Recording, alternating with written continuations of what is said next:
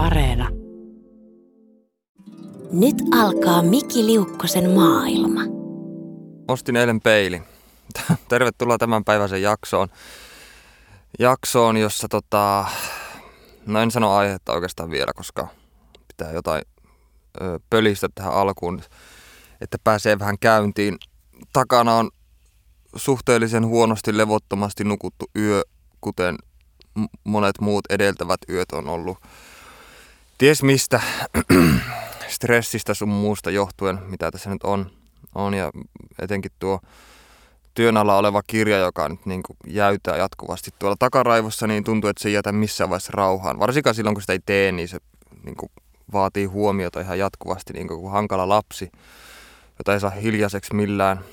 Ja tota, mikä, tähän nyt on, mikä tässä nyt on niin olennaista, niin, niin on luultavasti se, että kun on nukkunut vähän semmoista haperoista, harsosta unta, muutamia kourallinen tunteja ehkä yössä, niin mä olisin nähnyt joka yö aika lailla samaa unta, joka on yksinkertaistettuna, tiivistettynä sellainen, että tässä unessa öö, mä oon jostain syystä kirjoittanut tämän Raymond Carverin klassikon Mistä puhumme, kun puhumme rakkaudesta. Tai että mä oon kirjoittanut siihen novellikokoelman perustuvan näytelmän, mutta sen sijaan, että tämä näytelmä käsittelisi ihmissuhteita tällainen tota, karusti ja rosoisesti, niin, niin, niin tässä näytelmässä käsitellään, tai tämä näytelmä koostuu vain kolme tuntia kestävästä putkiremontista, joka tehdään siellä lavalla – ja vuorosanoja ollenkaan ja yleisö vaan seuraa kolme tuntia, kun lavalla tehdään putkiremonttia. Ja jostain sitten sen näytelmän nimi on Mistä puhumme, kun puhumme rakkaudesta.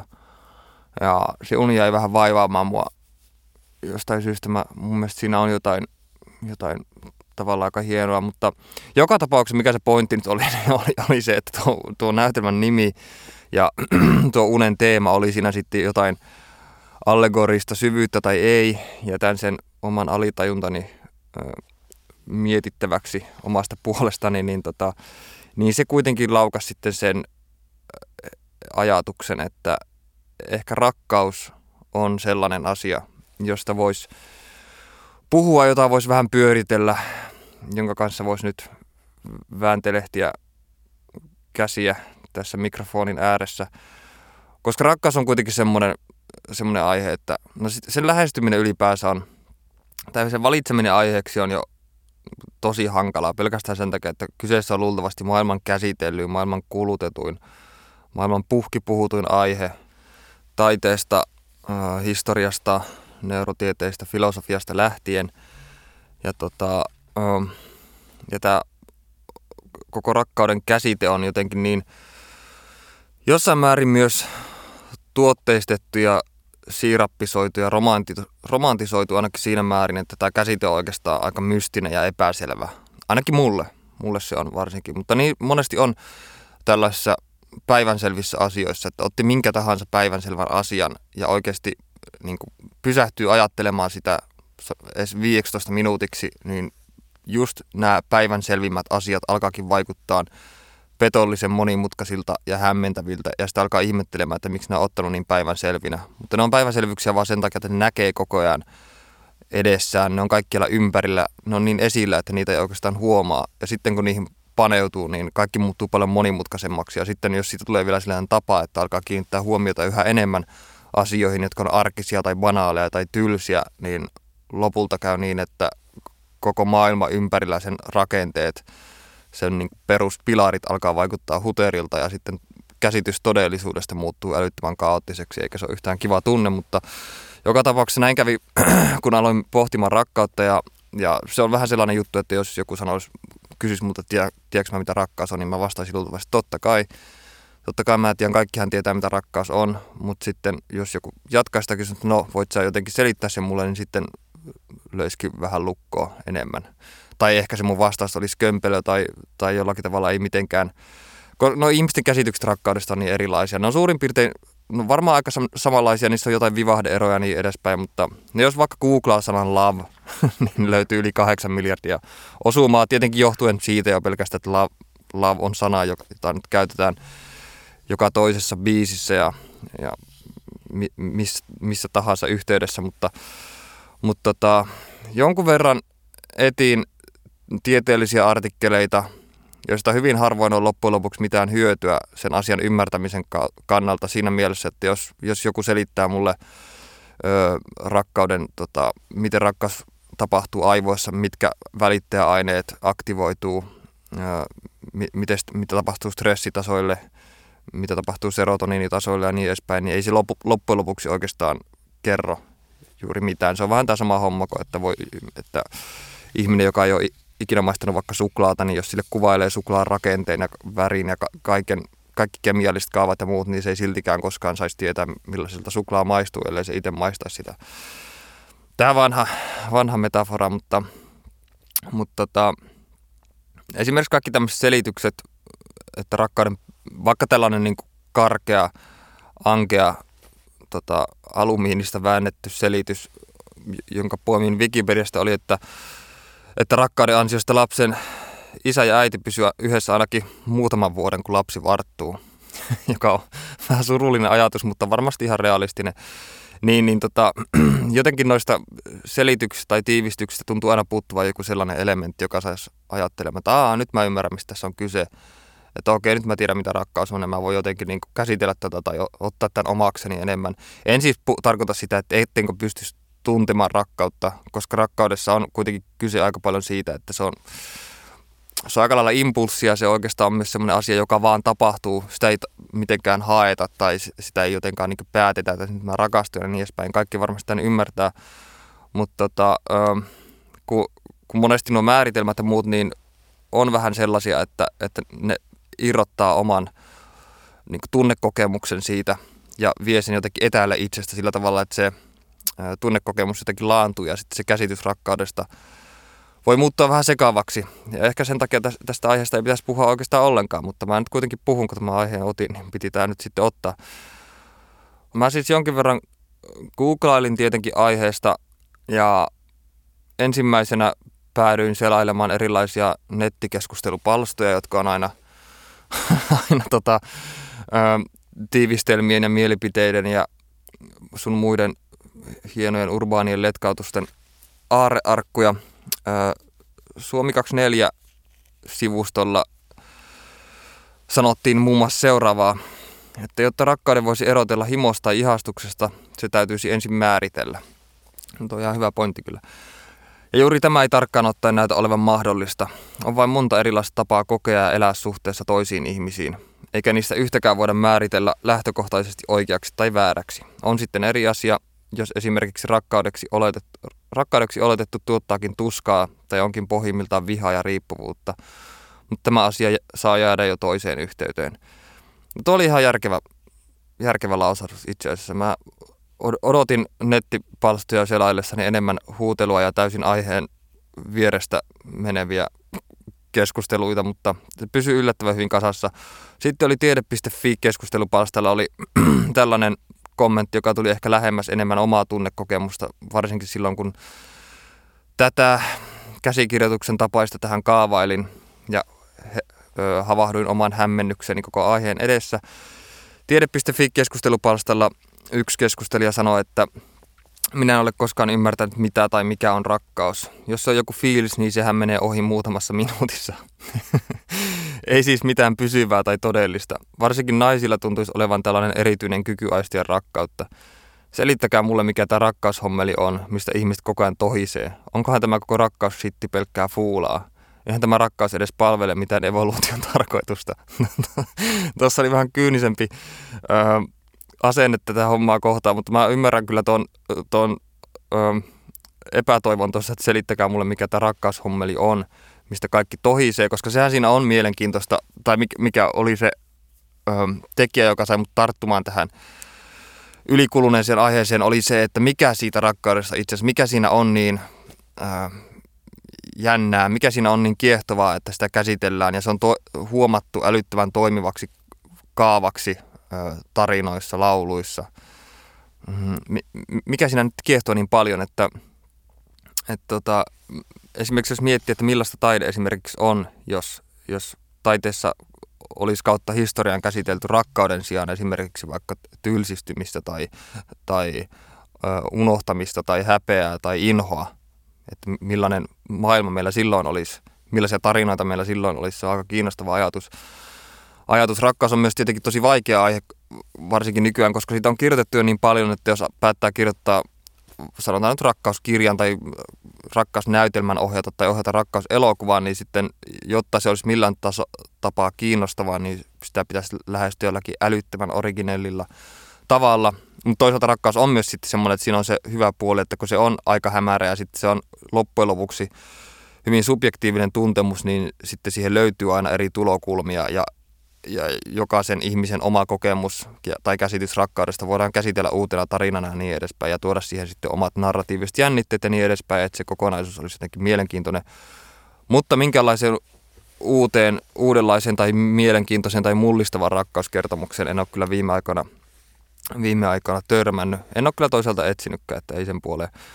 Mutta niin, tähän siinä nyt onkin ju- just, että tämän rakkauden määritelmällistä määrittämistä vaikeuttaa just sen universaalisuus, että jokainenhan pystyy siis luontevasti uskomaan tietävänsä niin tunnekokemuksen kautta, että mitä rakkaus on, mutta sitten sen sanallistaminen älyllinen määrittely taas on tosi vaikeaa.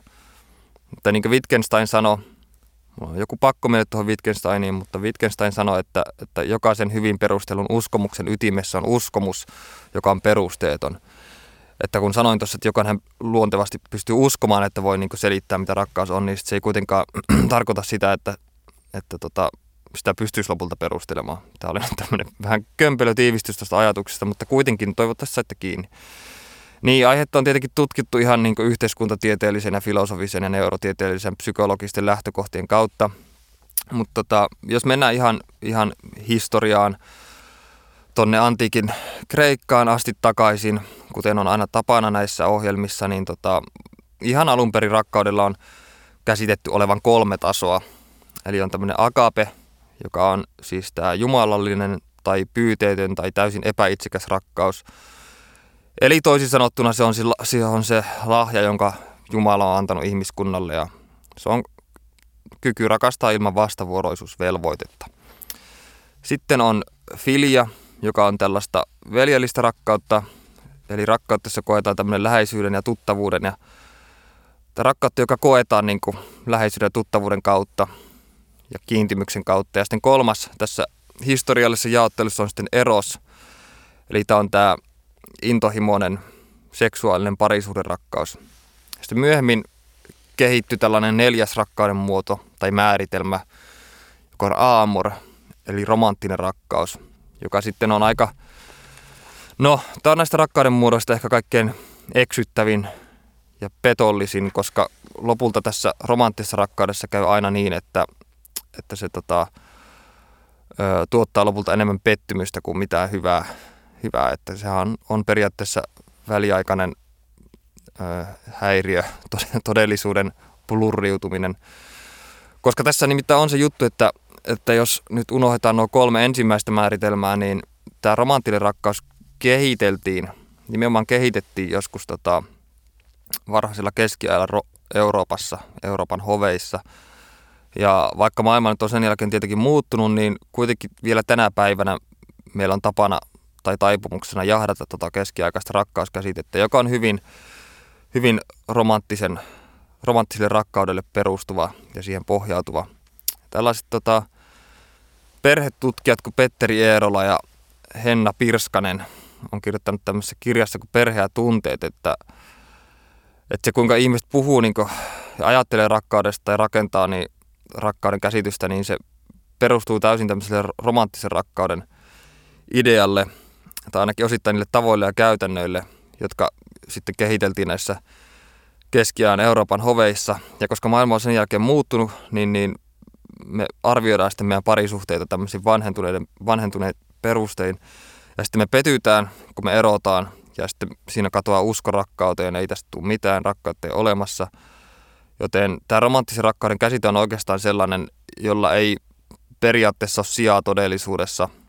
Tai aina, sillä on sijaa todellisuudessa, joo, kyllä. Siis onhan se, onhan se hieno juttu, kyllä, romanttinen rakkaus. Mutta mut se, se ei ole kestävä ja se lopulta aina kääntyy niin, että kaikki kaatuu omaan niskaan ja kaikki menee sitten päin tota, abyssaalista epätoivoa. Mutta siis tähän romanttisen rakkauteen sisältyy siis vahvasti tällainen ajatus kumppanin pyyteettömästä ihailusta ja ihannoinnista. Ja sitä näkee jotenkin tämä oman rakkautensa kohteen tässä tilassa ollessaan semmoista siirapissa dipattuja silmälasien läpi. Ja tämmöisenä täydellisenä blurrina olentona ja ää, niin kuin maailma näyttäytyy erilaisina, muuttuu tietenkin paljon, kaikki on paljon positiivisempaa, kaikki menee kyllä hyvin, tämä on ihanaa, tämä ei lopu ikinä. Ja siksi vääjäämättä koittaa pettymys jossain vaiheessa.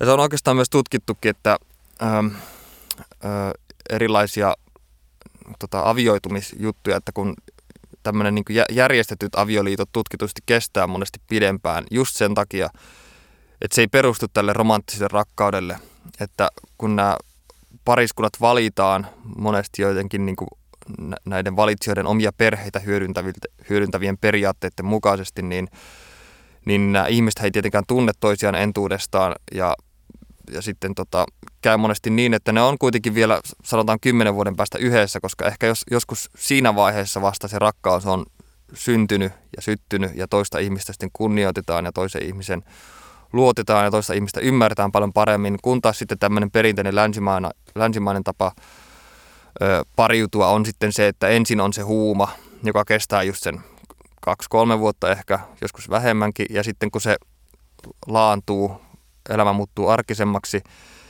niin, niin tota, sen jälkeen sitten erotaan. Ja se on ihan mielenkiintoista, että miss, missä järjestyksessä tämän rakkauden evoluution pitäisi kehittyä, että se olisi jotenkin kestävää. Tästä ehkä vähän myöhemmin lisää.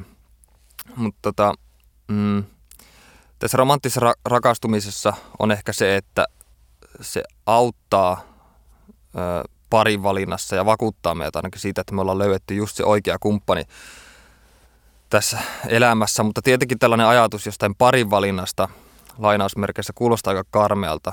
Niin kuin tavallaan se vaikuttaa vähän siltä, niin kuin olisi laatinut mielessä jonkun listan, joko epätietoisesti tai tietoisesti, että johon, johon sitten ranskalaisin viivo on merkinnyt ne asiat, joita tulevalta unelmien kumppailta vaatii. Aivan kuin listas merkittäviä, merkittäviä niin kriteerejä täydellisen kämpän osalta, että pitää olla parveke ja kaksi huonetta ja pieni vuokra ja paljon ikkunoita. Ja tota, ei mielellään naapureita ollenkaan. Ja eihän se tietenkään mene koskaan sillä tavalla, koska rakkauden kohdetta ei ainakaan omien kokemusten perusteella voi valita – ja yleensä se ihminen, johon päätyy rakastumaan, joka tapahtuu, ja kun tämä rakkaus on muutenkin, se tapahtuu niin kuin autokolaari, se tulee aivan yhtäkkiä, niin, niin tota, ää, se har, tosi harvoin tai juuri koskaan vastaa niitä kehiteltyjä tai sitten ei kehiteltyjä kriteereitä, joita omassa päässä on listannut tämän unelmien kumppanin vaateiksi. Puhuttiin tässä joku aika sitten tyttöystävän kanssa vähän sen jälkeen, kun oltiin saatu aikaiseksi pitkä väittely Almodovarin leffoista, niin tota, näin sivuhuomiona, niin me puhuttiin, päädyttiin puhumaan jostain syystä siitä, että millaisten ihmisten kanssa me ollaan aiemmin seurusteltu. Ja jossain siinä keskustelun lomassa mä sitten kauhukseni huomasin, että mä oon näköjään aina rakastunut tai ihastunut naisiin, jotka muistuttaa luonteenlaadultaan mun äitiä. Se oli aika karmiva huomio. Ehkä mä oon huomannut tätä ennenkin, mutta tämä nyt tämä, tämä keskustelu on vaan sanotaan viisi päivää vanha, joten tämä nyt on päällimmäisenä mielessä, mutta siis ö, tiivistettynä mä oon aina rakastunut tai ihastunut tämmöisiin temperamenttisiin äänekkäisiin ja puheliaisiin naisiin ja, ja nämä luonteenpiirteet, siis tämmöinen äänekkyys ja temperamenttisuus ja jopa, jopa tietys, tietyssä mittakaavassa jopa tällainen hyökkäävyys oli just niitä kaikki, kaikki nämä oli semmoisia piirteitä, josta mä en omassa äidissä pitänyt yhtään. Se, se oli semmoinen, semmoinen hirveä arvaamaton ja yhtäkkiä ja näennäisen tyhjästä räjähtävä ihmistyyppi, jonka seurassa sai koko ajan kävellä niin kananmunan kuorilla, ettei vaan niin saisi tuota toista taas pillastumaan jostakin. Mun äiti oli kyllä just, just semmoinen, mutta tota, ähm, ja se, sitten kuitenkin mä huomasin, että, että mun kaikki parisuhteet on ollut luonteenlaadultaan, tai se dynamiikka siinä, tai se jännite on ollut ihan samanlainen kuin mun niin kuin jännite omassa äitisuhteessa. Siis silleen, että, että mä oon hiljainen ja sisäänpäin kääntynyt ja tunteita pakot, ö, patova mököttäjä. Ja sitten tyttöystävät on aina ollut semmoisia tunteita vapaasti tuulettavia ö, suurisuita, ö, todella ekstrovertteja monesti ja ö, hirveän temperamenttisia. Ja sitten on, on kummallista ja vähän järkyttävääkin huomata, että, että vaikka kaikki nuo piirteet ei näin niin ääneen sanottuna ja järjellisesti ajateltuna mitenkään viehätä mua oikeastaan, tai sanotaan, että ne ei ole sellaisia luonteenpiirteitä, joita, joita omaavan ihmisen seurassa mä voisin tuntea oloni rennoksi, jos mun pitäisi luetella piirteitä, millaisessa seurassa mä tunnen olon rennoksi ja viihtyisäksi, niin silti jonkun ihmeen kieroutuneen magneetin takia mua aina ajaa, tai mua aina kiehtoo tommoset persoonan piirteet, jotka on oikeastaan ihan vastakohtia omaa, omia persoonan piirteitä kohtaan. Ikään kuin, ikään kuin olisi joku tarve, että toisen extroverttius korostaisi omaa introverttiyttäni tai jotain semmoista. Se on, se on tosi kumma juttu. Ja jos, jos mä ajattelisin nyt silleen, että, että jos mä seurustelisin sellaisen ihmisen kanssa, joka on niin kuin minä, niin, niin se olisi siis toisin sanottuna ihmisen kanssa, jonka kanssa istutaan tuntikausia hiljaa ja tuijotellaan seinää tai luetaan kirjaa, niin se kuulostaa vain hirveältä, hirveältä suhteelta ja todella uuvuttavalta. Enkä ikinä haluaisi semmoisen ihmisen kanssa seurustella. Ja tota, luojan kiitos, en ole semmoisen törmännyt, enkä ehkä törmääkään, mutta tota, pidän tämän linjani, tämän tota, kieroutuneen magneetin kaltaisen vetovoiman ihmisiin, jotka poikkeaa itsestä ihan täysin. Mutta tämä on varmasti joku tutkittukin juttu. Siis se, ja se onkin oikeastaan tutkittu juttu, mutta en, en etsinyt mitään sen laajempia ja syventävämpiä artikkeleita tästä aiheesta. Mutta siis, että niin perusajatuksena on se, että että se ihmistyyppi, jolla sen tuntee vetoa, saa niin pohjan omasta kasvatuksesta tai omasta perheestä. Ja juuri ne luonteenlaadut, joita omassa äidissä tai isässä on vihannut, osoittautuu sitten myöhemmin juuri niiksi, siksi luonteenlaaduiksi, jota sitten havaitsee omassa kumppanissa tai sitten myöhemmin, sanotaan keskiään kynnyksellä, keskiässä, niitä havaitsee sitten itsessä.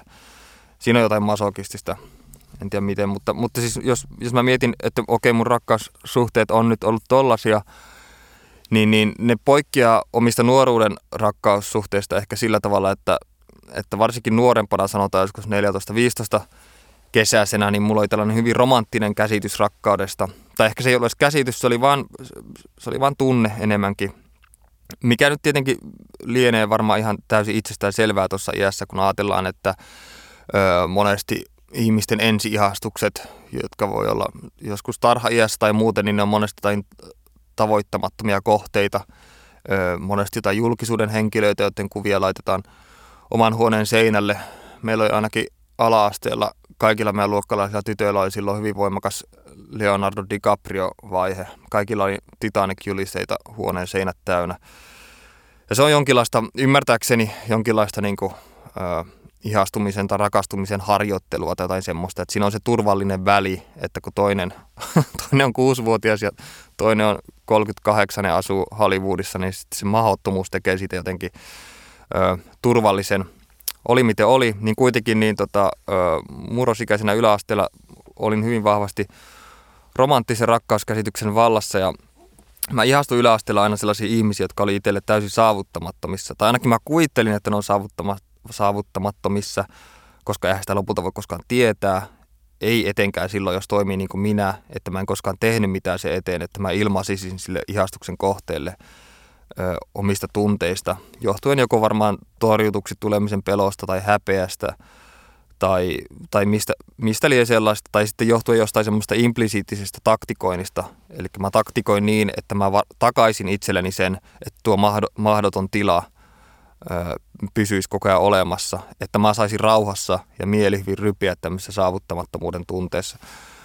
Ja jos mä voisin jotakin sanoa niin kuin nyt vähän kokeneempana, jokseenkin järkevämpänä ihmisenä omalle nuorelle itselleni, niin, niin mä tota, äh, luultavasti käskisin vaan pitää kiinni tuosta romanttisen rakkauden käsityksestä tuossa iässä, koska, koska se oli älyttömän nautinnollista ensinnäkin mä oon vähän tämmöinen itsesäälissä ripevä surkimus, mutta mä muistan, että se oli todella nautinnollista. Mä pidin siitä ja muutenkin, tota, mä en tiedä mitä olisi tapahtunut, jos mä olisin ilmaissut tunteeni ja alkanut seurustelemaan silloin yläasteella. Kaikki ympärillä seurusteli siihen aikaan ja siinä oli jonkinlaista tiettyä, öö, tämä kuulostaa tosi nololta, mutta siinä oli semmoista tiettyä niin kuin, semmoista niin kuin ylpeää ulkopuolisuuden tunnetta, että oli, oli tyylin ainoa tai tai yksi niistä kolmesta, jotka ei seurustellut siinä vaiheessa. Sitä oli jotenkin semmoisessa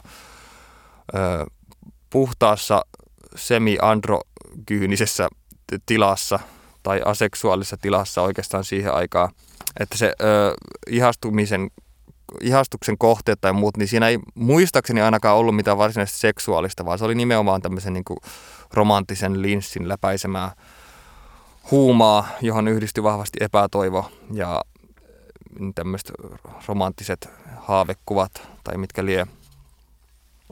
Rakastuminen tietenkin, jotta se kestäisi, niin se ainakin jossain vaiheessa toivottavasti muuttuu realistiseksi, eli tämmöiseksi todenmukaiseksi rakastamiseksi, jolloin sitten mitataan tämä kyky ymmärtää ihmissuhteiden perimmäinen tarkoitus, että lähdetäänkö lätkimään heti, kun romanttiset tunteet laimenee ja, ja elämä muuttuukin arjeksi ja siinä toisessa ei olekaan niitä pelkästään niitä viehättäviä piirteitä ja muuten. Että tässä tämä pyyteetön, pyyteetön rakkaus tulee vahvasti läsnä, että rakkaushan on sitä, että se ei ole pelkästään vaan, se on, se on siis oikeastaan verbi ja se on, se on tekoja, jota täytyy, niin kuin, se on päätös toimia rakastavasti hetkestä toiseen uudestaan. Se on aika työlästä, koska olisi niin paljon helpompi antautua vihalle ja, ja koston tunteille ja inhon tunteille, joten se rakkaus ei ole mikään sinänsä mikään itsestäänselvyys, että siihen pitää niin kuin antaa vähän panoksia ja sitä pitää pitää silleen yrittää rakentaa ja siinä vaiheessa monesti sitten testaan se, että onko se ihminen valmis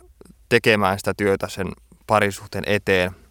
Että esimerkiksi semmoinen ajatus, että, öö, siis olisi niin tärkeää tehdä töitä sen parisuhteen eteen sen sijaan, että ajattelisi, että pitäisi jotenkin muuttaa itseä tai pitäisi yrittää muuttaa tuota toista ihmistä, koska se ei tule koskaan toimimaan loppupeleissä kuitenkaan. Että toista ihmistä on ensinnäkin ihan mahdoton muuttaa ja itseään tosi no itseään voi muuttaa jollakin tavalla, mutta lopulta siis se, se että, että päättää muuttaa itseään, että se parisuhde toimisi, niin silloin se rakentuisi ihan väärille premisseille. Ja se olisi semmoista väkinäistä, eikä siinä olisi mitään. Se, se syy, miksi muuttaa itseään, ei ole oikea, tai se lähtökohta ei ole täysin puhdas, vaan se on enemmänkin sitten jonkinlainen ajatus siitä, että tätä nyt tarvitaan, että tämä parisuhde toimivaksi. Ja oikeasti se, se toiminnan takaaminen pitäisi lähteä sitä parisuhteesta itsestään, eikä omasta itsestä oikeastaan, jos, jos tästä nyt saa mitään kiinni.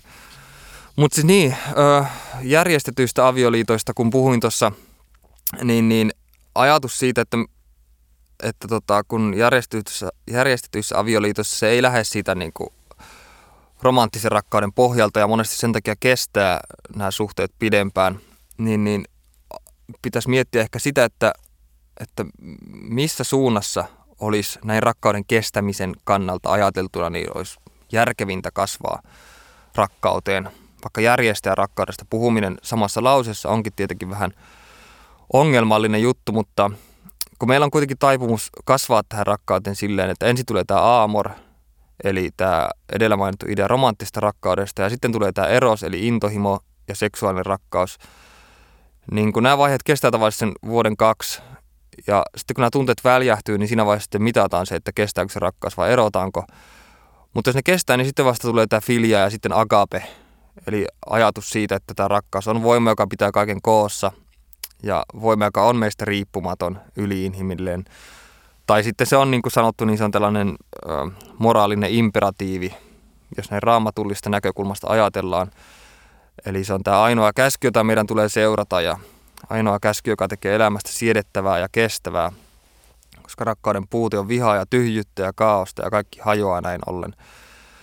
Ja joten siis näin ajateltuna tietenkin olisi jotenkin järjellisempää, jos tämä kehitys tapahtuisi eri järjestyksessä niin, että aamure Eeros tulisi viimeisenä niin, että olisi vakaampi kasvupohja, niin että tämä koko rakastumisen evolutiivinen ketju kehittyisi järjellisen ja kriittisen ajattelun pohjalta, tai, tai, tai ainakin semmoisten niin tekojen pohjalta enemmän kuin että se olisi lähti siitä, että ensin ollaan semmoisessa blurriituneessa tilassa ja sitten kun se sumu hälvenee, niin havahdutaan todellisuuteen ja jos sitä ei kestäkään, niin se kaatuu se suhde, vaan ehkä olisi parempi niin, että, että ensin on se järki, on se todellisuus, joka sitten myöhemmin vasta blurriutuu, jos tämä, jos tämä metafora nyt ollenkaan toimii. Mutta siis ainakin, jos se, jos se kuitenkin blurriutuu siinä loppupäässä, niin se ainakin blurriutuisi jonkin sellaisen päälle, millä on kuitenkin kestävä ja järjellinen pohja. Ja siinä on jotenkin jär, paljon enemmän järkeä noin rakkauden kestävyyden kannalta. Mutta blurri esimerkki oli vähän kummallinen, mutta tota, kuitenkin, ehkä saitte kiinni. Tämä on Miki Liukkosen maailma. Yksi rakkauden määritelmä, näitä oli paljon. Yksi rakkauden määritelmä kuuluu, että rakkaus on halu ponnistella itsensä kasvattamiseksi, jotta saisi ravita toisen ihmisen hengellistä kasvua. Tässä tulee tämä altruistinen näkökulma nyt mukaan niin, että tämän itsen kehittämisen, oman itsensä kehittämisen päämäärä on toisen hyvinvointi. Mutta voisiko tässä olla mukana myös se, että toisen hyvinvoinnin varmistaminen mahdollistaa myös oman hyvinvoinnin, jolloin tämä altruistinen teko päätyy lopulta kuitenkin omaan itseen. Mä en tiedä, onko, onko silloin puhtaasti kyse altruismista, mutta mulla on nyt vähän tämmöinen kyyninen asenne tai näkemys ihmisestä, että ihminen on kuitenkin loputtoman itsekeskeinen ja aina näin. Vai voisiko olla sitten niin, että tämä ihmeellinen rakkaus, josta tässä nyt puhutaan, niin on sellainen asia, joka, joka poistaa nuo viimeisetkin niin itsekkyyden tai oman edun tavoittelun hienovaraisimmatkin vivahteet lopulta pois. Mutta tässä pysytään nyt tässä kyynisessä näkökulmassa, niin voisiko olla niin, että kaikki altruistiset teot, on, teot tai toiminta on lopulta jollain kierrolla jollakin hyvin hienovaraisella tavalla itsekästä. Ja tästä tuli mieleen öö, yksi esimerkki filosofilogikko yleisnero Charles S. Peirseltä, joka on lausahtanut, että altruismi on vain kehittynyttä egoismia. Peirsi on myös yksi tota, tällainen filosofi, joka on kehittynyt, kehittänyt tällaista evolutionäärisen rakkauden mm, filosofiaa. Persestä voisikin laittaa tähän väliin tämmöisen helvetin pitkä sivuanekdootin. Persi oli itse, itse oli kyllä aika surkeamassa rakkauselämässä. Ei ollut kauhean hyvä kahdelle vaimolleen.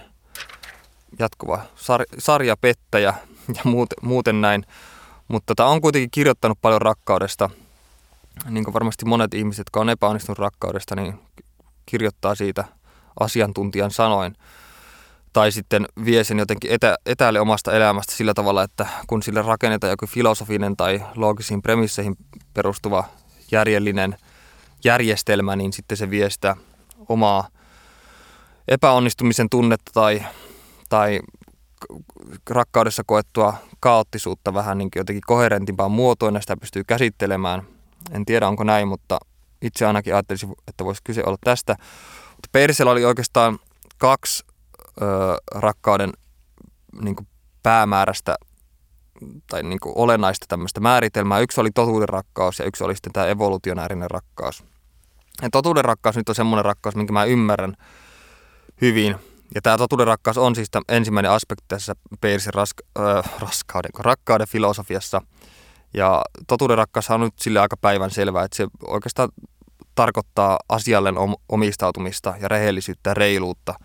Sitä, että kun on intohimoinen jostakin asiasta tai on omistautunut sille, niin ei huijaa itseään tai ei yritä näytellä mitään muuta tai ei yritä niin kuin, huijata, käytän nyt omaa esimerkkiä, ei yritä huijata lukijaa tai yritä miellyttää muita, vaan on, on ainoastaan velvoitteinen sille työlle ja sille, että se työ, mitä tekee, lähtee omassa itsestä ja on uskollinen kaikille omille impulseille, kaikille nolouksille, kaikille hävettävimmillekin pikkumaisuuksille, mitä inhimillisyydestä, inhimillisyyden pimeyksistä löytyy ja, ja pysyy siinä.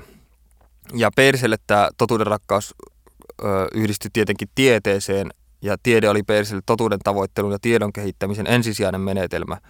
Ja Perse ö, tiivisti tämän ö, totuuden rakkauden eli järjen ensimmäisen periaatteen sanoilla – älä seiso tutkimuksen tiellä, missä voisi nähdä sellaisen ö, asenteen myös, että, että se on vähän vastakohta oikeastaan tämmöiselle tunnepitoiselle rakkaudelle siinä mielessä, että kun puhutaan tieteellisestä tutkimuksesta, niin minkä, mitkään inhimilliset seikat ei saisi vaikuttaa siihen, että millä tavalla se tutkimus edistyy, millä tavalla sitä lähestyy, että se ihminen ei seiso sen tiellä sotkemalla omia henkilökohtaisen elämänsä mutkikkuuksia siihen ja sotke näin ollen sen, ollen sen tutkimuksen edistymistä ja sen merkittävyyttä ja siinä kehitettyjä tota, johtopäätöksiä sun muita. Eli tämä on sitä totuuden rakkautta, tota, sellaista niin kuin omistautumista, kuten sanoin. Miten tämä kaikki nyt liittyy tuohon peirseläisen evolutiivisen rakkauden teoriaan tai ylipäänsä tähän niin kuin, ä, ajatukseen rakkauden kehittymistä, niin Persen mukaan siis, tai mitä mä nyt tässä haen takaa, niin Persen mukaan siis maailmankaikkeus kehkeytyi sattumasta ja mahdollisuuksien kaauksesta kohti tämmöistä olemisen tapaa, jota nimittää sitten lähimmäisen rakkaus. Eli rakkaus on Peirsellä lopulta se päämääräinen kaikkia koossa pitävä voima, joka on myös niin irrallinen oikeastaan niin todellisuudesta sinänsä, mutta, mutta se niin laittaa kuitenkin todellisuuden pakettiin. Ja Peirse on kirjoittanut tämmöisen artikkelin kuin Evolutionary Love, jossa tätä filosofiaa näitä ajatuksia sitten määritellään vähän tarkemmin, mutta tässä artikkelissa Perseä muuten siis ei elämänsä aikana saanut julkaistua yhtään mitään, vaan tota, ajautui jotenkin elämänsä mutkien ja epäonnistumisten kautta niin täysin syrjityksi, vaikka kyllä samaan aikaan ylistettiin muualla Euroopassa loogikkojen ja tähtitieteilijöiden ja muiden ajattelijoiden kautta, mutta sitten Amerikassa ei saanut ollenkaan, ollenkaan jalansijaa, joten julkaisi lähinnä artikkeleita. Sitten, sitten minä on huomattu, että Persellä jäi niin iso tota, määrä tekstejä, että jos ne nyt julkaistaisiin, niin en tiedä onko julkaistukin kaikki, mutta ainakin jos ne kaikki julkaistaisiin, niin sillä olisi noin 100 yli 500 sivuista nidettä, niin tekstiä, filosofista tekstiä sun muuta. Persi oli myös muuten kiinnostunut telepatiasta näin sivuhuomiona. Eli en tiedä, onko telepatiastakin kirjoitettu sitten jotain, mutta joka tapauksessa niin tässä artikkelissa Evolutionary Love, mistä nyt piti yrittää puhua, niin Persi siis aloittaa tämän artikkelinsa parilla huomautuksella tästä länsimaisen rakkauden filosofian historiasta. Ja huomaa siinä artikkelissa ihan oikein, että ensimmäinen kirjallinen perinne, ensi, meidän ensimmäisen kirjallisen perinteen tuntema rakkauden käsite oli eros, mutta jättää kuitenkin mainitsematta, että tämän käsitteen alaisuudessa ei ennen Platonia kehitetty rakkauden filosofiaa. Todellisuudessa ensimmäinen tunnettu länsimäinen rakkauden filosofia oli Empedokles-niminen herra, jonka pääasiallinen rakkauden käsite oli filia. Empedokles taas oli Mun on aina pakko jotenkin sanoa jotain näistä henkilöistä, ajattelijoista itsessä, ehkä tuodakseni niihin jotain inhimillisyyttä ja syvyyttä, mutta e- Empedokles oli tämmöinen ylimielinen pur- purppuran tookaan pukeutuva ö, kusipää, kusipää, joka tota, uskoo, että se on siunattu tiedon hyveellä ja on näin ollen jumalainen ja, ja jos ihmiset niin kuin, suosii hänen oppeaan, niin ne voi itsekin muuttaa jumalaiseksi ja pyrki sitten todistamaan oman jumalaisuutensa hyppäämällä Etnan kraateriin ja kuoli sitten siihen. Ei ollut jumalainen tämä Empedokles. No niin, joo. Perse siis mainitsee tämän Empedokleen ja sanoi, että Empedokleen filosofissa rakkaus loi kaikki asiat tyhjästä. Mutta tämä tulkinta on Empedokleen ontologiasta vähän virheellinen, koska tosiasiassa Empedokleella, mitä siitä tiedän, niin mikään ei syntynyt oikeasti tyhjästä, joten Perse taisi tässä sekoittaa vähän tätä Empedokleen ontologiaa omaan ontologiansa, mutta totta kuitenkin on, ja tästä nämä herrat on samaa mieltä, että Empedokleella rakkauden vastakäsite oli riita tai viha.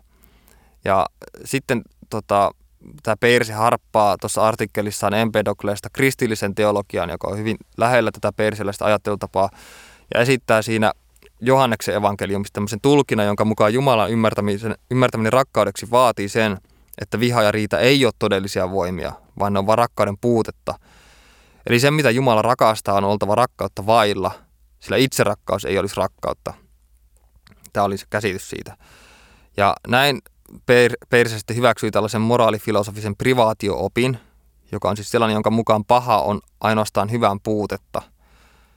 Mutta siis tämän, tällä Peisellä on siis tämä evoluutionäärisen rakkauden käsitys, ja sillä tämä käsitys rakkauden liikkeestä sitten on tämmöinen kehämäinen, että on yksi maa impulssi, joka sinkoaa nämä luodut itsenäisyyteen ja sitten tuonne harmoniaan. Että rakkaus ei suuntaudu mihinkään abstraktioihin, vaan ihmisiin, niihin, jotka on meitä lähellä elämässä ja tunteessa.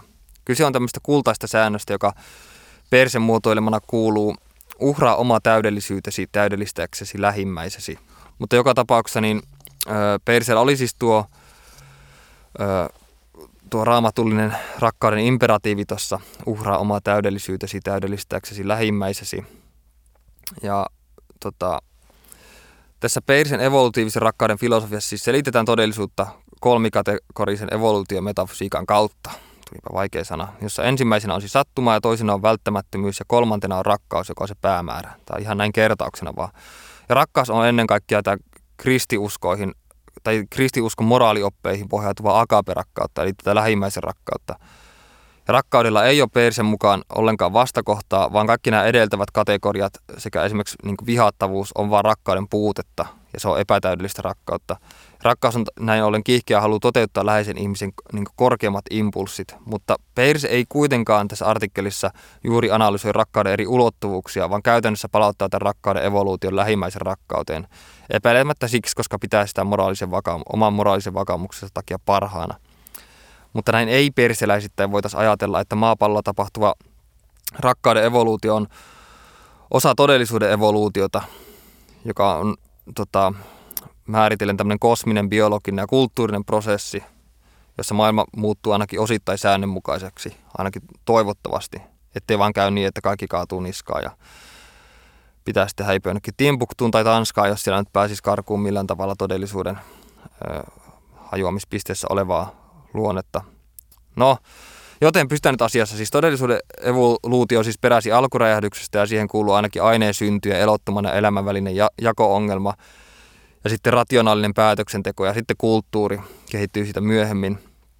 Ja tämän hetkisten tietojen mukaan aineen synty edeltää meillä elämäsyntyä ja elämäsynty edeltää mieltä. Ja näin ollen mä omaksun tästä tämmöisen emergentin materialismin näkökulman, jonka mukaan siis mieli ja kulttuuri on kehittynyt aineesta. Ja rakkauden evoluutiossa kyse on rakkauden muuttumista ainakin osittain säännönmukaiseksi. Että kuten sanoin, niin rakkaus on tietenkin vahvasti tunnetta, mutta ennen kaikkea se on päätöstä ja toimintaa. Ja tämä seksuaalisuuden ja lähimmäisenrakkauden välinen, omil, välinen tämmöinen omituinen yhteys näyttää ainakin osittain selittävän sen, miksi nautinto tai mielihyvä, ää, tai siis selittää niin kuin, tota, tämän ää, yhteinen rakkauden ja seksuaalisuuden ja lähimmäisten rakkauden takia mulla on vähän ajatus tuossa katos, mutta siis siinä on varmasti kyse siitä myös, että siinä saa mie- mielihyvää molemmissa tiloissa ihminen ollessaan. Ja tämä hormonaalinen mielihyvä nautinto on tunnettu nimellä oksitosiini. Joo. Mutta siis sit, tota, kysymys siitä ylipäätään, mitä rakkaus on, on oikeastaan suhteellisesti pitäisi erottaa siitä kysymyksestä, mitä rakkauden pitäisi olla. Vaikka me ei niinku, me ei voida vielä kuitenkaan ihan to- todennäköisesti edes sanoa, että todellisuus kehittyy rakastavammaksi. Ja vaikka me voidaan sanoa niin, niin me voidaan kuitenkin tutkia, millä tavalla rakkaus on kehittynyt siksi, mitä se on. Ja sit, tämän lisäksi me voidaan altistaa niin kuin kriittiselle keskustelulle väitteen, jonka mukaan todellisuutta pitäisi kehittää ra- ra- rakastettavammaksi, mikä on tietenkin niin kuin, se on aika tyhmä kysymys siinä mielessä, että, että jos todellisuus ei kehittyisi rakastet, niin rakastavammaksi, niin me oltaisiin jatkuvassa sotatilassa ja kaauksessa. Mutta sitä on ihan hyvä ajatella kuitenkin, että mi- miksi. Mutta, mutta onko tämä en tiedä, miksi pitäisi ajatella, että miksi. Koska se tuntuu vaan niin harmoniselta, että pysyttäisiin nyt tässä nyt tasapainon ja ei kaauksen tilassa. Mutta joo, ö, aina lähtee vähän käsistä lähtee ajatus. Mä, silmät harhailee tuon mun käsikirjoituksen sivuille ja lauseita tulee poimittua vähän sieltä täältä. Mutta joo, jos vielä nyt pysytään tässä Peirsessä, josta puhun muuten by just sen takia, että Peirse on itselleni jo, jossain määrin tuttu ajattelija ja tota, tiesin, että Peirse on kirjoittanut rakkaudesta ja otin sen takia sen tähän niin vahvasti. Ja Peirsen käsitys evolutionaarisesta rakkaudesta on joksensakin sellainen, jonka voisin alleviivata jos sen kahdella viivalla, niin ainakin yhdellä viivalla, että on siinä niin kuin 50 prosenttia, sanotaan 67 prosenttisesti samaa mieltä. Varmaa mielipidettä en siis jo tässä vaiheessa voin spoilata, niin ole edelleenkään muodostanut rakkaudesta. Enkä osaa sanoa sitä mitään, enkä varmasti tule koskaan sanomaankaan siinä pelossa, että tulisin pilaamaan sen. Haluan pysyä siinä tunteellisessa omassa kokemuskentässäni turvallisesti, enkä alkaa sitä sen syvemmin ruotimaan muuten kuin tämä ohjelma ajan. Ja, ja senkin vaan peirsen kautta, koska jos ei voi itse ajatella, niin aina voi lainata jotain toista ihmistä, kuten tässä näyttää käyvän. Mutta niin, öö, Eli Persellä on siis, oli siis nämä kaksi pääasiallista rakkauden aspektia, jotka oli totuuden rakkaus ja evolutiivinen rakkaus. Ja totuuden rakkaus siis merkitsi sitä totuuden tavoittelua ja inhimillisen tiedon kasvua, ja evolutiivinen rakkaus merkitsee todellisuuden kehittymistä rakastavammaksi. Ja tämmöisessä länsimaisessa rakkauden filosofiassa Peirse oli, miksi mä tästä nyt puhun, niin Peirse oli oikeastaan ensimmäinen, joka ehdotti tieteellis- tieteellistä lähestymistapaa tätä rakkauden evoluutiota kohtaan ja kehitti tämmöisen niin tutkimusohjelman, säännönmukaisen tutkimusohjelman, jossa tämä koko mysteeri otettiin sitten otettiin niin kuin vakavasti enemmän. Tämmöinen eettinen pyytetön rakkaus, josta nyt on puhuttu paljon, niin se on luultavasti, jos tässä nyt jonkinlainen ajatuksen tynkä syntyy, niin se on ennen kaikkea varmasti rakkautta jotain tuntematonta ja itsestä erillistä kohtaan. Ja, että, ja tässä tulee tuo, että kun tämä rakkaus on siis teko ja verbi, joka valitaan hetki hetkeltä uudestaan, niin siinä on se, että, että tavallaan siinä irta, irtaannutaan, kuten on jo todettu, niin omista tarpeista ja niin kuin palvellaan sen toisen hyvää ja sitten se toinen tekee myös sen samaan. Että siinä on tavallaan ö, kaksi ihmistä on yksi. Se ei ole tämmöistä on-off-ajattelu, ajattelu, niin mallin mukaista toimintaa, vaan se on enemmänkin sitä, että, että ollaan, ollaan erillisiä, mutta toimitaan samaan aikaan yhdessä ja muodostetaan näin ollen semmoinen niin kuin, ö, synkreettinen kokonaisuus, joka toimii jollain ihmeen voimalla ja sitten se voima, se liima, joka tässä pysyy välissä on sitten tämä rakkaus, mistä tässä nyt on koko ajan puhuttu. Öö, kun on paljon puhuttu kristillisyydestä ja kristiuskosta ja kristiuskon käsityksestä rakkaudesta, niin toinen filosofi Sören Kierkegaard, hieno filosofi kaikin puolin, on kirjoittanut paljon uskonnosta ja tietenkin myös rakkaudesta. Ja on kirjoittanut tämmöisen kirjan kuin Rakkauden teot – ja on sanonut siinä, että siinä missä luonnollinen rakkaus valikoi kohteensa ja etsii aina omaansa, lähimmäisen rakkaus luo tunneperustan universaalille hyvän tahtoisuudelle. Ja tämä lähimmäisen rakkaus, josta Jeesuskin on puhunut paljon, niin on siis, on siis sitten tuo, joka tota, pitää yllä sen mahdollisuuden tai varmistaa sen mahdollisuuden, että todellisuus ja maailma on joksensakin hallittavissa, että vaikka se ei olisi sanotaan nyt jollain partikkelitasolla täysin deterministinen kokonaisuus, niin sitten ihmisten oma toiminta ja muu voi tehdä tästä muutoin kaoottisesta tai arvaamattomasta todellisuudesta jotensakin koherentimman, ainakin oman kanssakäymisensä, sosiaalisen toimintansa kautta ja luoda sillä, sillä tavalla jotenkin siedettävät puitteet tälle todellisuudelle, jossa liikkua ja olla ja elää yhdessä. Ja se on tietenkin hieno ajatus ja klassinen ajatus ja hyvä ajatus. Mutta sitten Kierkegaard lisää tuohon, että kaikki kunnioitus utilitarismille, mutta loppujen lopuksi moraalinen motivaatio edellyttää lähimmäisen rakkauden nimellä kulkevaa universaalia rakkautta.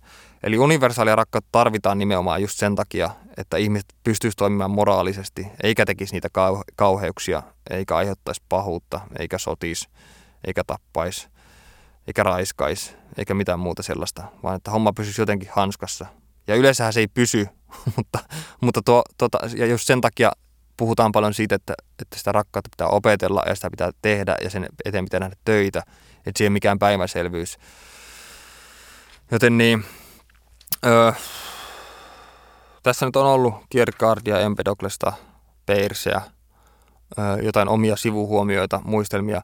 Ehkä jotain, jotain niin kuin, mikä tuossa ihan alussa niin kuin oli, oli tuo, mistä mainitsin, oli se, että miksi miksi just rakkaus on se, mistä on kautta historian tehty niin paljon taidetta ja miksi just tämä aihe on niin kiehtova ja että miksi ei voisi olla joku ihan mikä tahansa muu. Tämä on vähän mielenkiintoinen kysymys, tai ei vähänkään mielenkiintoinen, vaan hyvin mielenkiintoinen kysymys, josta voisi puhua tai jota voisi pohtia mutisten niin kuin kolmen seminaarin verran tai enemmänkin. Mutta ö, ehkä siinä on jos nyt tässä saan hieman improvisoida, niin on se taustalla, että rakkaus sisältää kaksi ääripäätä. Et se on, et siinä on tämä ihana niin kuin, puhdistava ja energisoiva ja, energisoiva ja huumaava tunneaspekti, tämä rakastamisen tunne niin kuin itsessään. Mutta sitten siinä on mukana myös tämä vääjäämätön ohimenevyyden aspekti. Siis se mahdollisuus, että rakkaus kuihtuu tai kuolee tai sitten tapahtuu jotakin kamalaa. Ja sitten tähän liittyy sitten vahvasti tämä tragedia, tragedia traagisuus, kärsimys, yksinäisyys, kuolema. Että tavallaan tässä rakkauden käsitteessä itsessään on jos jännite olemassa. Toisin kuin vaikka sanotaan jossain joku, joku muu sana, uteliaisuus esimerkiksi. Siinä ei ole samalla tavalla mielenkiintoista niin tarinalliselta kannalta etenkään mielenkiintoista jännitettä olemassa ehkä. Tai ehkä se olisi paljon abstraktimpi eikä niin selkeä kuin rakkaus kuitenkin on. Ja rakkaustarinat luultavasti kiehtoo ihmisiä pelkästään jo siksi, että siinä jollain peiliso, peilisolutasolla eläydytään näihin ihan, ihaniin kokemuksiin ja saadaan näitä pakahduttavia voimakkaita tunteita – koska rakastuminen nyt kuitenkin lienee yksi tämmöisiä primääritunteita ihmisellä, johon jokainen voi kyllä samaistua. Ja näin ollen rakkaus on aika varma pelikortti tämmöisen taiteellisen tuotoksen aihioksi. ja varma tämmöinen tunteiden herättäjä, mikäli siis tätä aihetta, olettaen, että tätä aihetta käsitellään hyvin ja mikä parempi yllättävästi, mikä on tietenkin yhä etenevissä määrin aina vaikeampaa, kun aiheesta on jo niin paljon tehty lauluja ja, ja kirjoja ja näytelmiä ja niin edespäin. Mutta toisaalta tässä on myös jännä aspekti mukana, että, että, että sitä on käsitelty niin paljon ja että, että okei nyt taas avaa radio vaikka nyt saman tien, niin sieltä tulee, tai no jos te nyt kuuntelette tätä, niin ei ehkä nyt tähän päälle tule, mutta joltain toiselta kanavalta tulee luultavasti joku laulu, missä lauletaan rakkaudesta. Se on, mahdollisuus on joku 94 prosenttia joko menetetystä rakkaudesta tai siitä, että ollaan rakastuneita tai sitten jo, jo, jostain, joka liittyy jollakin tavalla rakkauteen. Että en usko, että ensimmäinen kappale, jonka kuulette tämän lähetyksen jälkeen tai joskus tämän päivän aikana, niin kertoisi esimerkiksi ö, kierrätyksestä tai, tai tota, autorenkaiden vaihtamisesta. Veikkaan, että se on näin. Uskon, että tässä on tämä, tämä tota, kerroin on vähän rakkauden puolella. Mutta niin siis se, se on jännä tosiaan, että tämä ö, puhkikuluneisuus ei tunnu kuitenkaan haittavan ihmisiä, mikä todistaa sen, että kaiken aikaa kuitenkin pulpahtelee pintaan joku uusi höttöelokuva tai sitten joku kappale tai joku kirja, joka muodostuu sitten älyttömäksi hitiksi siitä huolimatta – että tätä rakkautta, tai siitäkin huolimatta, että rakkautta käsiteltäisiin tässä uudessa hitissä tavalla ja siitä näkökulmasta, joka on toteutettu jo miljoona kertaa aiemminkin, mikä on aika kummallinen ilmiö. Ihan niin kuin ne kaikki aiemmat olisi jotakin unohtunut, ja että tämä on jotenkin aivan mahtavaa tai uutta. Ainakin mulla on se, niin kuin, jos mä haen jotain taideelämystä tai hakeudun jonkinlaisen taiteen pariin, niin se yksi ensimmäisiä edellytyksiä siinä on se, että se antaa mulle jotakin uutta. Ja koska viettää niin paljon aikaa taiteen kanssa ja taidetta pohtiessa – niin on hirveän herkkä sille, että jos joku ei yhtään vaikuta miltään uudelta tai mielenkiintoiselta, ja varsinkaan jos se ei vaikuta sanotaan vaikka kielen tasolta, tasolla tai sitten jonkun elokuvateknillisten ratkaisujen tasolta, niin se on niin kahta kauheampaa. Mutta silti tosi monet, sanotaan jotkut taiteen satunnaiskuluttajat kuitenkin, niin tuntuu, että se ei haittaa ollenkaan, vaan tähän hakeudutaan aina, tai se koetaan jotenkin mielekkääksi aina uudestaan ja uudestaan. Että semmoinen kriittinen suhtautuminen siihen on vähän – vähän on, ongelmallista tai, että, tai oikeastaan se puuttuu ihan täysin. Mutta sitä jotenkin sitä niin ihmiset antaa helposti itsensä immersoitua tuohon toisteiseen narratiiviin aina, välittämättä siitä sen puhkikuluneisuudesta. Ikään kuin tämä aihe itsessään, tämä rakkaus, antaisi oman kuluneisuutensa anteeksi. Vai mistä hitos tässä sitten on kyse, mä en tiedä, mutta siis joku tuossa nyt on joku kummallinen juttu, että se jaksaa aina vaan kiehtoa se on outoa. Ja esimerkiksi vaikka, ja ylipäänsä se, että hakee jotain uutuuden viehätystä aina jostain niin kuin, taiteesta tai, tai no, vaikka tieteestä tai elokuvista ja muusta, niin, niin tota, siinä on myös se, että vaikka kyse olisi jostakin taiteentekijästä, joka niin sanotusti aina uudistaisi itsensä tai vetäisi maton katsojan kuluttajan jalkojen alta, niin sitä vääjäämättä kuitenkin niin kuin päätyy jonkinlaiseen toisteisuuteen, koska on aina se oma tie, tietty esteettinen DNA, joka painautuu jokaisen oman tuotokseen, vaikka pyrkisikin tulemaan aina uudesta kulmasta. Ja miksi mä sanon tämän on se, että joskus tuossa ihan ohjelma alussa, joskus neljä tuntia sitten mä sanoin, että ennen kuin me alettiin mun tyttöystävän kanssa puhumaan siitä, että millaisiin suhteisiin me ollaan päädytty, millaista ihmisten kanssa me ollaan seurusteltu, niin me puhuttiin Almodovarin leffoista. Ja se taisi olla just joku Pedro Almodovarin rakkausleffa, joka myös sitten niin kuin, synnytti tämän keskustelun niistä parisuhteista, mutta Almudovarista mä sitten sanoin, että sen kaikki elokuvat ovat samanlaisia, mistä tyttöystävä oli aivan eri mieltä. Mutta siis mä yritin nyt niin selittää sitä kaaviota, mansplainata sitä kaaviota, että millä perusteella mun mielestä Almudovarin leffat on aina aivan samanlaisia. Ja sitten tota, ja tämä liittyy nyt jotenkin tosi sekavasti siihen, että mä en ymmärrä, tota, että minkä takia rakkaudesta, niin kuin, vaikka se olisi niin kulunut, niin minkä takia sitä kuitenkin jaksetaan kuluttaa edelleen pitäisi melkein olla joku kieltolaki, että jos, jos, joku, jos joku taiteellinen teos toistaa jotakin edellistä taiteellista teosta liian orjallisesti tai on jotenkin liian samalla, niin se pitäisi kieltää lailla kokonaan. Joo, tällainen vinkki päätöksen, päätöksentekijöille. no niin, ö, niin siis toinen puoli, mikä tässä oli näissä, tässä rakkauden kiehtovuudessa, oli siis se, että ö, niihin liittyy tämä traaginen elementti, niin, niin tämä yhtä lailla kuin se, että se rakkauden ihanuus koetaan pakahduttavaksi ja samaistuttavaksi ja helposti im, niin immersiiviseksi, niin sitten tämä traaginen elementti tai siihen liittyvä rakkauden menetys tai epäonnistuminen, se koetaan ihan yhtä lailla pakahduttavana. Ehkä vähän eri, ei ihan ääripäässä, mutta niin kuin kuitenkin samalla tavalla, samanlainen voimakas tunnereaktio sitä syntyy. Tai että rakkaudessa on aina se läsnä oleva uhka siitä, että tämä rakkaus tässä voi päätyä tuhoon ja epäonneen. Ja siinä on jännitteinen olemassaolo näin ollen. No jos mietitään vaikka jotakin kun tuli mainittua tuo Leonardo DiCaprio ja DiCaprio-julisteilla vuoratut seinät ala-asteelta, niin, niin tota, jos ajatellaan vaikka just jotakin Titanic-leffaa, yksi varmaan maailman katsotuimpia leffoja, niin tota, siinä millainen leffa tämä olisi ollut, jos tämä Jack and Rose, oliko se nyt Rosie, mitä nyt olikaan, niin jos ne olisikin pelastunut siinä lopussa, kuinka, kuinka antikliimattinen elokuva tämä olisi silloin ollut, tai jos se laiva olisi esimerkiksi uponnut ollenkaan. No vaikka se olisikin uponnut, niin se olisi ollut ainoa, ja jos se olisi jäänyt ainoaksi traagiseksi elementiksi, niin kuinka öö, uuvuttava ja niin mitätön ja turha se elokuva olisi ollut silloin, jos ne olisi selvinnyt siitä. Että tavallaan, että se, että, että siinä tapahtui tragedia nosti sen just huipulle. Ja nämä, niin monesti hyvät rakkaustarinat aina päätyy traagisesti. Ajatellaan, mennään ihan Roomeon ja Julian asti ja noin edespäin. Että tota, ähm, se on, siinä on se hieno kikka, mikä varmasti on se, mitä taiteentekijät monesti käyttää, on se, että ensin annetaan paljon ja sitten otetaan se kaikki pois ja se on periaatteessa se tarinan ydin ja siitä saadaan jo niin kuin iso jännite aikaiseksi, saadaan ihmiset pysymään penkeissään puristamaan käsinojaa elokuvateatterissa. Joo, mutta siis en tiedä. Mulla ei nyt ole, ole tota selkeää, selkeästi muotoiltavaa, syvällisesti ajateltua johtopäätöstä siitä, minkä takia just rakkaus on se aihe, mistä nyt kirjoitetaan niin paljon – mistä tehdään niin paljon taidetta, mikä se juttu siinä on. Mutta yksi on just tuo varmasti, että siihen liittyy niin paljon erilaisia syvyyksiä ja siinä on myös paljon mystiikkaa ja paljon sellaista, mikä paatuneimmankin ateistin, materialistin, kenet tahansa kenties hetkellisesti edes poistaa maan pinnalta kohti jotain, mitä ei voi ehkä sanoin selittää ja kohti jotain yliinhimillistä ja hienoa.